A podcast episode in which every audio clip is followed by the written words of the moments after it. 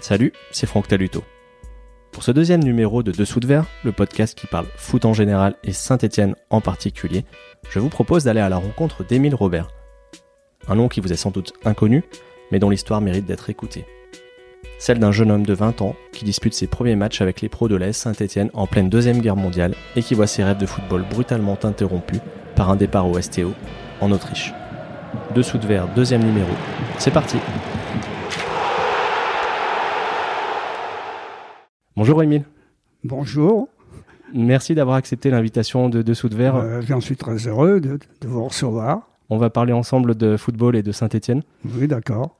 Alors votre nom ne dit peut-être pas grand-chose à toutes les personnes qui vont nous écouter, mais il y en a certaines qui vous ont vu donner un coup d'envoi à Geoffroy Guichard. C'était pour le match ASSE Toulouse au oui. mois d'avril 2019. Oui, ça, oui. Vous étiez invité euh, ce jour-là en tant que doyen des abonnés au stade Geoffroy Guichard du haut de vos 98 ans.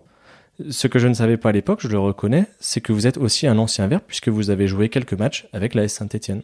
Oui, exactement. J'ai joué le premier match, en, je suis allé la première fois avec les professionnels en avril 1941. J'aimerais donc qu'ensemble on, on, remonte le temps à travers votre histoire personnelle qui a débuté, si je ne me trompe pas, en Haute-Loire en 1921, c'est ça? Oui, je suis né en 21. Comment êtes-vous venu euh, au football? Comment vous avez commencé à pratiquer ce sport? Oh, ben, Vous savez, comme tous les, les jeunes qui, qui, ont envie de jouer au ballon parce qu'ils le voient, ils voient les autres qui jouent. Euh, j'ai joué comme ça, j'ai commencé à jouer comme ça sur un, un prêt. Quoi. Et que représentait quand vous étiez enfant le, le foot? Est-ce que c'était déjà le sport numéro un comme ça l'est aujourd'hui ou il y avait ben, concurrence avec d'autres? Je ne connaissais pas la SS puisqu'ils n'étaient pas pros à l'époque. Ils, étaient, ils jouaient, je ne sais pas quelle division, c'était le casino à ce moment-là. Et il y avait, le, comme je vous l'explique, il y avait le Saint-Étienne Sporting qui lui jouait en honneur du Lyonnais. Et il jouait sur un terrain à Ratarieux. Et c'est un voisin qui m'a emmené. Vous avez donc vécu la naissance de la Saint-Etienne, mais aussi la naissance du stade Geoffroy Guichard? Bon, écoutez, à ce moment-là, il y avait un terrain, il y avait une petite tribune, il y avait bon, la barrière, et il y avait une piste cyclable autour. Et puis là, j'y allais, j'avais 12 ans, ben, le voisin m'emmenait, on s'appuyait sur la barrière, et puis c'est comme ça que j'ai connu donc la SS. Je me rappelle même de certains joueurs. Il y avait le gardien de but, c'était Henrique. Il y avait deux Anglais, mais qui avaient un nom d'ailleurs, il s'appelait Polak, l'arrière, et puis il y avait un nommé. Et puis il y avait Boutet, il y avait, je ne sais pas si c'était, moi j'en ai connu, quoi, Stevanovic, Charbit, euh, euh, Polge, euh, Beck, enfin tous ces joueurs, de ces grands joueurs, quoi. Et quand les matchs se jouaient, est-ce que c'était déjà un événement dans la ville comme c'est le cas aujourd'hui? Ah ben, Oui, mais enfin, il n'y avait pas le. Il y avait peut-être 4000, 5000 personnes, hein, pas plus. Avec la rambarde, si, il y avait une. Euh, la tribune en point, la, la, petite tribune en point, mais pas, pas assis, c'était une butte. Vous savez, où les, gens se mettaient. Et en face, il y avait la tribune, mais la partie centrale, vous voyez, juste la petite partie centrale. Et sur la, la droite, il y avait une. c'était couvert mais c'était une butte aussi. Voilà. Et puis il y avait la fameuse cheminée, là, qui, était, qui crachait de la fumée. voilà. Ça, c'était la période 33, 33, 34, 35, quoi. À quel moment vous avez rejoint la Saint-Étienne? Mon père n'a pas voulu que je signe tant que je n'avais pas obtenu mon brevet commercial. Et dès que j'ai eu mon brevet commercial, il m'a dit bah, Tu peux signer. Voilà. Et c'est comme ça que j'ai démarré à l'ASS, en 1938. Est-ce que c'est quelqu'un qui était venu vous chercher ou... Non, non, j'y suis allé, moi. J'y suis allé, puis euh, j'ai signé, quoi. J'ai dit, je veux prendre une licence. Et puis, c'est pour ça qu'on m'a mis à Junior 4, parce qu'ils ne me connaissaient pas. Hein. Et puis là, bon, disons que j'ai gravi les échelons hein, insensiblement. J'ai lu en préparant que vous aviez remporté le concours du jeune footballeur oui, à Saint-Etienne. 1939. 1939. Concours, alors je précise quand même, c'est le concours du jeune footballeur dans la Loire. Parce qu'après, il y avait à Paris. Mais cette année-là, ils avaient, je ne sais pas ce qui s'était produit, ils avaient inversé. Donc, il y a deux gars qui sont allés sans s'être qualifiés. C'est le club qui les a envoyés. Puis après, on a fait le concours jeune footballeur et je l'ai gagné en 39. Pour euh, ceux qui ne connaîtraient pas, ça consistait en quoi? Ben, Ça consistait à, à, avec la balle, il y avait, comme maintenant ils le font d'ailleurs, des, des piquets, vous savez. Il fallait passer entre les piquets. Et puis il y avait un petit, comment je dirais, un petit but, mais où, il y avait ça d'espace entre le sol et le ballon. Il fallait passer, enfin, sous, un arceau, si vous voulez. Passer le ballon, le reprendre derrière, repasser entre les piquets et aller jusqu'au but et puis tirer au but. Alors pied gauche, pied droit, enfin voilà. Et puis après tirer des corners. Voilà. Et après, il notait. Il y avait le temps qui était pris dans le, quand il fallait. Voilà. Et là, j'ai fini premier. Et puis après, je suis allé à Lyon. Euh, mais là, j'ai fini septième. Est-ce qu'il y avait déjà euh, à ce moment-là une préoccupation sur la formation des jeunes joueurs? Il n'y a pas de formation. Ça n'existait pas, la formation. On allait s'entraîner comme ça. D'ailleurs, nous, même quand nous, les quelques-uns qui jouaient en, quelques matchs en pro, on s'entraînait entre midi et deux heures. Hein. Et l'entraîneur, qui était euh, un Écossais, qui s'appelait Ducourt, il invente comme ça, il nous disait fais des tours de piste. On faisait des tours de piste puis un peu de ballon comme ça entre midi et deux heures. Alors moi, j'ai eu la possibilité quand même, par mon boulot où je travaillais, j'avais une liberté assez grande. Et donc, euh, j'y allais quelquefois avec les pros. Les pros avaient mis un jour, quelques pros, je ne sais pas lesquels, c'est paru dans le journal, que j'étais le plus doué de tous les jeunes. Mais j'étais trop timide. Mais que ça viendrait avec le temps. Quand j'ai fini junior, les dirigeants de l'époque, j'étais pas, pas trop costaud, alors ils m'ont dit, tu sais pas, bon, techniquement, je devais être assez bon, mais ils m'ont dit, tu vas faire une année à l'Étivaillère. L'Étivaillère, c'était une annexe de la SS qui jouait en amateur aussi. Et là, je l'ai regretté parce que c'était l'année de la guerre où les pros, il en manquait beaucoup parce qu'ils étaient partis euh, à la guerre. Et à ce moment-là, les jeunes, plusieurs jeunes, ils, complétaient l'équipe pour aller jouer le championnat qui avait continué. Mais moi, je ne peux pas jouer, j'avais signé à l'Étivaillère. Et c'est après que je suis revenu signer à la SS. Vous vous rappelez de vos débuts avec l'équipe première? Un jour, on m'a emmené euh, avec les pros à Nice. Euh, J'y allais comme remplaçant normalement, là. Et j'aurais dû jouer ce jour-là, mais bon, le- avant le match, parce qu'à cette époque-là, le remplacement ne se faisait qu'avant le coup d'envoi. Après, c'était fini. Si un joueur se blessait ou sortait du terrain, ben, l'équipe jouait à 10. Et là, donc, il y avait, deux- comme je dit, il y avait deux, grands joueurs internationaux, d'ailleurs, un nommé Spelch et S. Et ces deux joueurs, donc du même club, le match avant, à Saint-Étienne, ils s'étaient rentrés tête contre tête, et ils étaient KO, tous les deux. Après, évidemment, la semaine suivante, donc, ils étaient, partaient à Nice, et ils s'entraînent. Bon, le, remplaçant, il s'habillait, bien sûr, il se tenait en- mettait en tenue, au cas où. Et puis Spelch est venu vers le directeur euh, de l'époque, et il lui dit ah, Je peux pas jouer, je vois pas clair, faites jouer Robert. Mais comme le, directeur, les jeunes, il plus ou moins. et alors, euh, il a joué un quart d'heure, et puis il est sorti. On a joué à 10. Et donc vous êtes resté sur le banc. Voilà. Et après, j'ai été à Alès. Et puis j'ai fait, parce qu'il restait que trois matchs à ce moment-là, à jouer en 41. Et J'ai joué contre Montpellier ici. Et là, on avait battu Montpellier 3-1. Là, voilà. Une anecdote. Quand on jouait là sur le pré, avec les copains, il y avait un pro de la SS qui avait trois ans de plus que moi, un joueur, un très bon joueur, Pasquini, c'est un Savoyard. Pasquini, et il fréquentait une jeune fille dont les fenêtres donnaient sur le, sur le. Et dès qu'il voyait, nous voyait, il descendait. Et il jouait avec nous. Et le plus curieux, c'est que le premier match que j'ai fait, il jouait lié droit et moi, et moi interdroit, contre Montpellier. Quand vous avez fait euh, vos premiers matchs en professionnel. On était en guerre quand même, même si Saint-Etienne était en zone libre. Euh, quel était l'état d'esprit des gens, des joueurs? Non, je pense qu'on ne pensait pas à la guerre en ce moment. On pensait plus au jeu, à, passer un bon moment, si vous voulez. Hein. Et puis, ah, si, il y avait une chose, bien sûr, qui, pouvait, qui gênait un petit peu, les restrictions. Hein.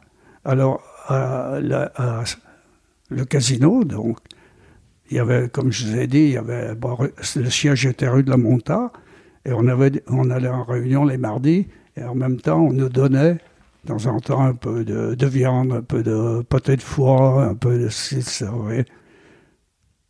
et, par contre, en pro à l'époque, c'était pas en avion. Hein, c'était dans des wagons en bois. On mettait un temps fou pour descendre à Nice.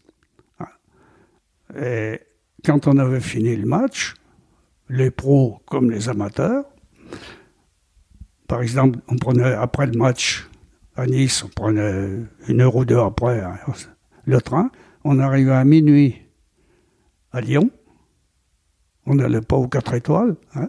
on, allait dans la salle d'attente, les pros comme les amateurs. Hein. On prenait le train du matin, qui partait à 7 heures de Lyon, à peu près. On l'avait baptisé, je m'excuse, on l'avait baptisé le Pucier. Je sais pas pourquoi. Et on arrivait à 8 heures à Saint-Étienne. Les pros, ils allaient chez eux. Et nous, on était quatre, je crois, amateurs. On, on, était, on appelait amateur fédéral. On allait au boulot.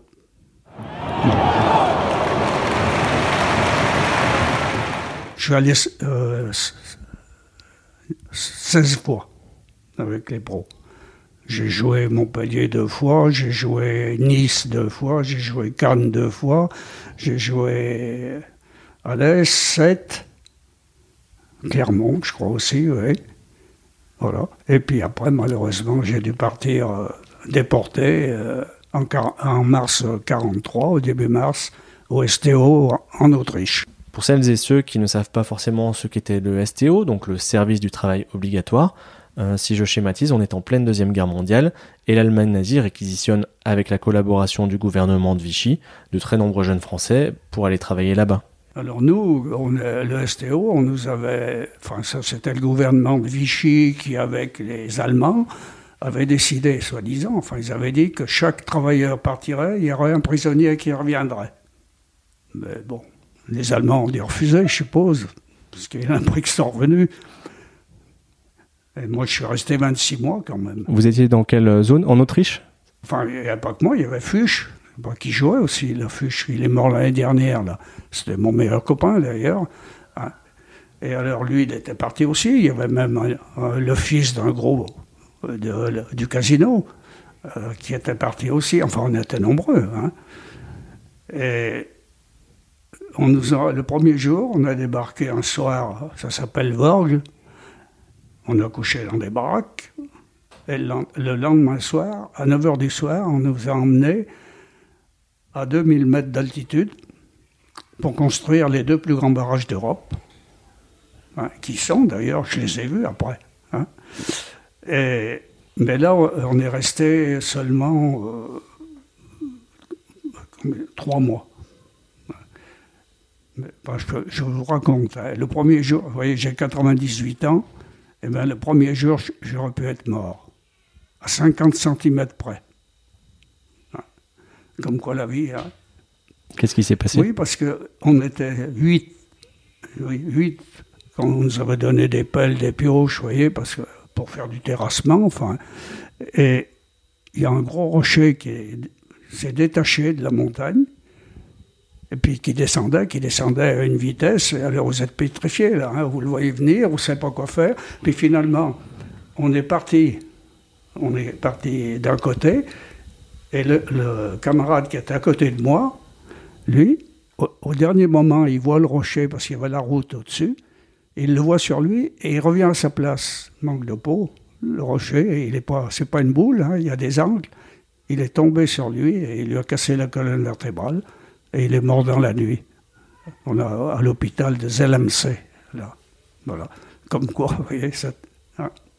Et puis après, là, on est resté que trois mois parce qu'ils se sont rendus compte que on n'était pas fait pour la pelle et la pioche. Il y avait des instituteurs, il y avait beaucoup d'employés, de bureaux, tout ça. Alors, et puis, mais ils nous ont dispatchés, si vous voulez. Moi, mon copain Fuchs, lui, il a, été, il a atterri à Salzbourg. Moi, j'ai atterri dans un, on était 15, euh, dans un petit village qui s'appelait Schwarzach 5 Enfin, Schwarzach, le bas, et 5 c'était en haut. Et là, on était dans une entreprise qui montait les pylônes à haute tension, vous savez. Et le, y avait, parmi les 15, il y avait un moniteur d'éducation physique et qui servait d'interprète. Il parlait allemand. Il était de Saint-Chamond. Alors il me dit que moi je joue au foot, on avait sympathisé. Il me dit si tu veux, il y a une place à prendre au garage. Le garage, donc, c'était un, garagiste euh, qui était employé par la maison, quoi. Mais j'ai dit, moi, qu'est-ce que tu veux que j'aille faire? Je sais même pas démonter mon vélo. oh, il me dit, tu verras bien, euh, tu reviendras si ça ne fait pas. On était trois, alors j'y suis allé, on est arrivé, c'était un atelier en quelque sorte, mais qui travaillait pour la, pour la firme. Devant, il y avait un grand hôtel, devant ce garage, d'ailleurs, qui existe toujours. Et puis le garagiste, oh, il, était, il, avait, il était blessé de guerre, je crois. Il avait peut-être 10-12 ans de plus que nous. Hein. Alors j'ai essayé, avec le peu de mots que je savais, de lui faire comprendre que je connaissais rien. Alors il m'a dit, ça fait rien, vous démontez et moi je remonte. Et puis après, ben, je dois vous dire que j'ai dû coller je ne sais pas combien de rustines sur les chambres à air. à l'époque, on, collait les rustines, les chambres à air, il fallait les râper avec une râpe, et puis après on mettait la colle, et puis on collait pour boucher les trous, quoi. Et puis, je sais pas, euh, quand on lui téléphonait pour une bétonneuse qui était en panne dans la montagne, après j'ai compris qu'il était en, combinaison avec le, contremaître. Alors il me disait, Émile, viens, en allemand bien sûr, et prenait la grosse moto, moi je prenais la, trousse à outils en bandoulière, et on montait dans la montagne. Il, arrivait, regardait, il soufflait dans le gicleur, ça marchait. Puis après il me disait, Schlafen en allemand, on va faire un petit sommeil. Bon, j'ai compris après qu'il voilà, marquait certainement son heure, ce qui passait. Et là, je suis resté, je sais plus, on est resté combien là Six mois, huit mois à peu près. Puis après, on a été déplacé encore. Alors, un, autre bled à Bad Gastein, c'est une ville d'eau, mais là, on est resté pratiquement sans rien faire. Puis après, on nous a passé de l'autre côté, à Malnitz. C'est du côté versant italien, si vous voulez, voyez. Et puis c'est là qu'après, ben, et là j'ai peint, oh, je sais pas, au moins 40 km de pylônes. Au minium, vous savez. Alors on était quatre là. On avait un char à bras on mettait les pots de peinture, les pinceaux, la ceinture pour s'attacher, et on montait au pylône et on les peignait. Alors, on s'était fait des masques parce que c'est l'aluminium, c'est pas, pas très bon. voilà. Alors, on partait le matin du camp, en train. Et puis euh, après, on, remontait. Donc, on a fait tous les pylônes là, de la vallée de Bad Voilà. Et puis après, ben, on est parti. Quand on a vu les Américains, à ce moment-là, on a dit allez, on va pas attendre. on a pris un petit sac à dos et on a trouvé un Américain avec un camion. Il transportait des, des plaques de, en fer pour faire mettre les ponts, vous savez, pour passer les temps quand les ponts étaient détruits, il faisait un pont, un pont. Il nous a promenés pendant toute la journée et il nous a ramenés au même endroit. Alors, on a été couchés dans, les wagons parce qu'on n'avait pas retourné au camp. Et puis on en a retrouvé un autre le lendemain qui nous a emmenés à Ulm. oui, oui, Ulm. Là. Et puis la Ulm, là, il y avait un camp justement où ils récupéraient tous les, les, aussi bien les déportés, vous savez, les déportés qui étaient, enfin, les camps de concentration, quoi. Et puis là, après, on nous a passé au DDT et on a pris un train pour rentrer en France, mais c'était des wagons, dire, pas des wagons, c'était des plats. On était, et ils, ils roulaient je sais pas, 10 à l'heure, 15 à l'heure, parce qu'il n'y avait plus de signalisation, il n'y avait plus rien. Hein. on a mis 13 jours pour rentrer. c'est vous dire. Et vous êtes revenu sur Saint-Etienne tout de suite? ah, Si, je suis venu euh, chez moi, chez mes parents, à ce moment-là. Aujourd'hui, on a peut-être du mal à se rendre compte parce qu'il existe Internet, les téléphones portables. Mais pendant ces deux années, comment est-ce que vous avez fait pour rester en contact avec vos proches? Eh ben, le, seul contact qu'on avait, c'était la gentillesse des prisonniers qui, eux, étaient autorisés à écrire, je crois, une fois ou deux fois par mois. ils avaient une lettre et qui transmettaient après. Alors, ils nous, ils nous en faisaient passer une et nous, on leur la remettait. C'est eux qui envoyaient la, lettre. Voilà. Qu'est-ce que vous leur racontiez à vos proches? C'était difficile à vivre, euh, cet exil? Oh, bon, c'est quand on a 20 ans. Après, on s'habitue. Hein. Puis on était entre copains, finalement. Hein. Ah, la seule chose, moi, j'ai eu la chance d'être là, de ne pas travailler véritablement péniblement, quoi, Mais il y en a ceux qui travaillaient, bien sûr, euh, il y en avait qui étaient pénibles, Mais enfin, là, nous, on n'était pas embêtés, hein, de toute façon. Vous aviez été prévenu que vous alliez partir au STO ou c'est arrivé d'un coup et... Ah, d'un coup. On nous a convoqués. Parce qu'il y avait des bureaux euh, allemands à Saint-Étienne à ce moment-là. Il y avait un bureau allemand, puisque Fuchs, alors lui par exemple, il est revenu. Je vous raconte tout. Un jour, j'ai reçu un avis de la commandanture comme quoi mon père était décédé. Mais je savais que c'était pas vrai. Hein. Et c'est le beau-père d'un, de mes amis qui avait fabriqué des tampons, vous savez, avec, euh, dans une pomme de terre, hein, pour faire des, tampons correspondant à ceux. Hein. et alors, euh, bon, j'ai reçu donc ces, avis. J'ai été voir le directeur de la firme où je travaillais. Alors il m'a dit, Monsieur Robert, je veux bien vous accorder votre permission, mais quand votre copain Guillet sera revenu, parce qu'il y en a un qui était parti avant moi, mais qui avait oublié de revenir. Il était instituteur, lui, à Roche-la-Molière, il habitait. Bon. Alors il me dit, mais bon, à 20 ans, on ne pense pas.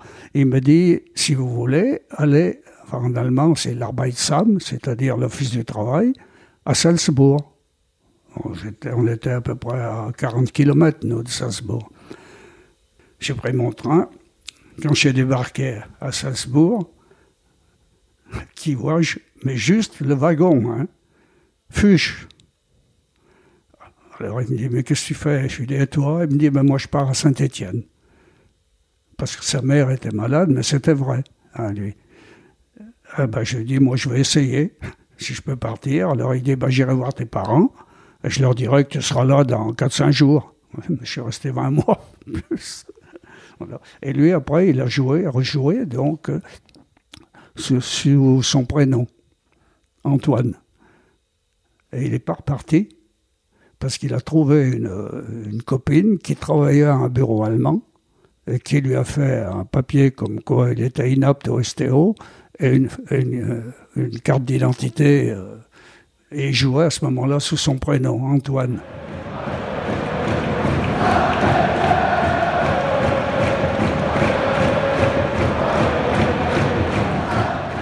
Vous, quand euh, vous êtes revenu, est-ce que vous avez essayé de reprendre votre, on va appeler ça votre ah carrière? Moi, j'ai repris ma, oui, alors j'ai rejoué, si vous voulez. J'ai rejoué un an encore la SS en amateur, mais le football avait évolué hein, aussi. Euh, bon, puis bon, c'était pas les salaires de, maintenant. Hein.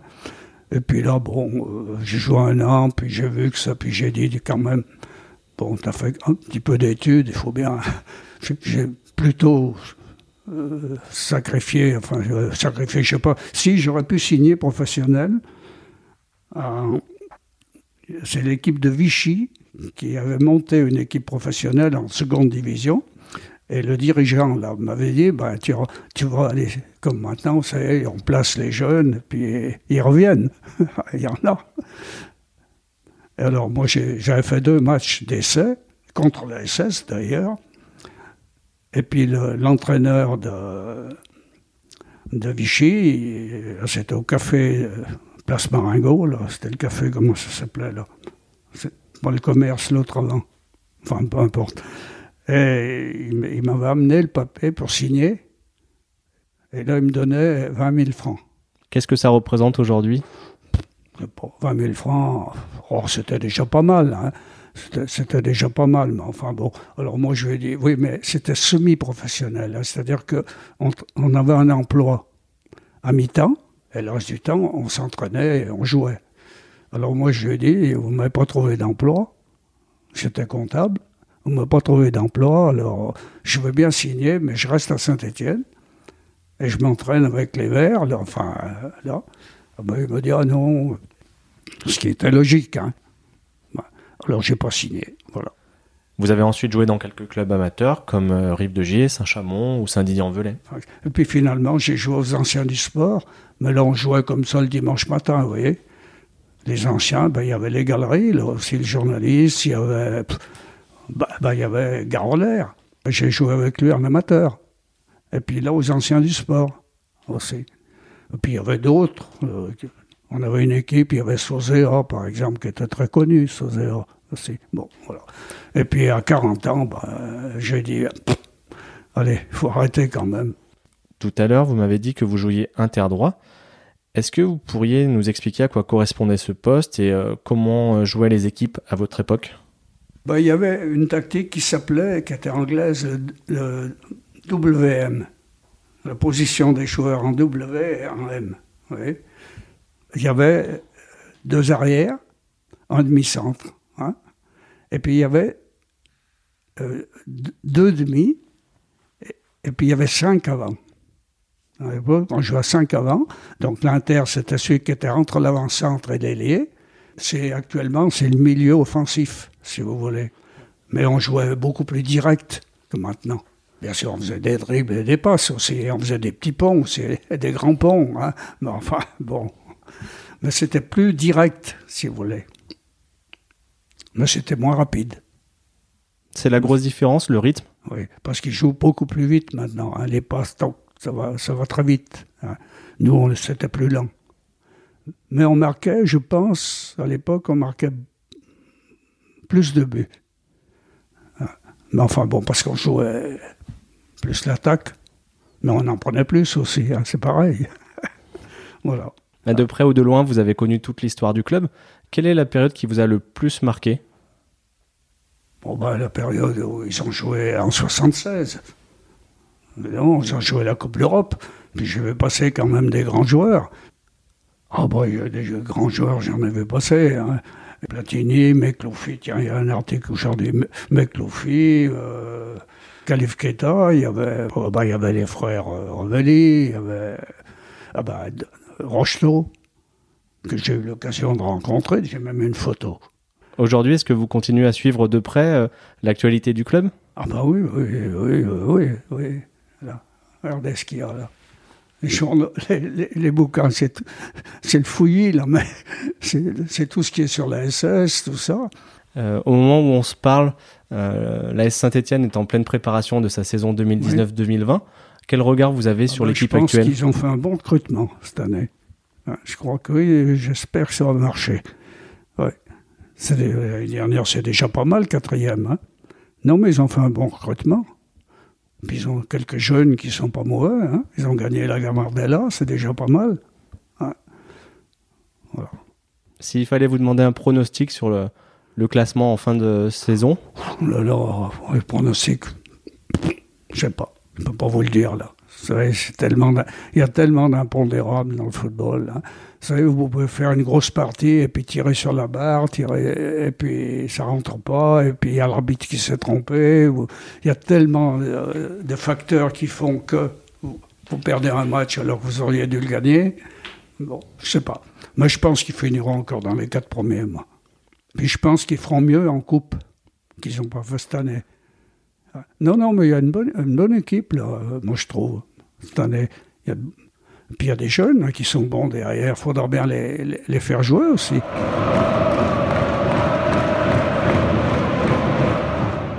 Avec le temps qui est passé, qu'est-ce qui reste euh, pour vous? Est-ce que c'est la fierté d'avoir fait ces quelques matchs en pro ou c'est peut-être la déception de ne pas avoir eu la possibilité d'en faire plus? Ah ben d'avoir eu la possibilité d'en faire plus, oui bien sûr. J'aurais, j'aurais bien aimé être pro. Mais d'un autre côté, là, quand je suis revenu, après j'ai préféré, bon, comme j'avais fait quand même quelques études de comptabilité, euh, de conserver mon, mon emploi. Et d'ailleurs j'ai bien fait, puisque là aussi j'ai gravi tous les échelons. Hein, puisque j'ai fini directeur des services comptables. hein, de, c'était l'Union des coopérateurs. Je ne sais pas si vous connaissez. C'est nous qui avions ouvert Auchan. Mais à ce moment-là, c'était COP. Au Champ Villa Oui, c'était COP. On a vendu à Auchan après. Puis j'ai fait toute ma carrière, j'ai été comptable, j'ai été comptable, j'ai été chef comptable, j'ai été chef de département, et puis je suis arrivé euh, directeur des services comptables. Voilà. Alors j'ai pas regretté non plus euh, de ne pas être pro. Je suis resté 43 ans dans la même maison. Quand je suis parti, il y avait 600 magasins. Et on était euh, 1800 comme, comme personnel. Et ça fait donc euh, 38 ans que je suis en retraite. J'ai joué quand même avec Snella, c'est pas rien, avec Rolion, avec euh, un, un qui a été 11 fois international, le gardien de but, Lians. Oh, puis il y a eu, euh, il y avait Rich aussi, on avait Rich, et puis Tax, qui était vraiment un grand, grand joueur. hein. J'ai fait une carrière donc de footballeur et puis de, de bouliste. Oui, j'ai joué à assez haut niveau, c'est au, au, boule. J'ai gagné, je dois avoir une trentaine là, de, de coupes avec mon équipe que j'avais. quoi. J'ai joué en seconde division, c'est-à-dire il y avait euh, quatrième, troisième, deuxième et première division. Mais la première division, il y avait 16 équipes seulement. Ouais. J'ai été, champion de France UFOLEP aussi. J'ai arrêté à- quand j'ai arrêté les boules, quoi. Et après, j'ai joué. Je crois que le dernier concours que j'ai fait, je devais avoir oh, 92 90 ou 12 ans, quoi.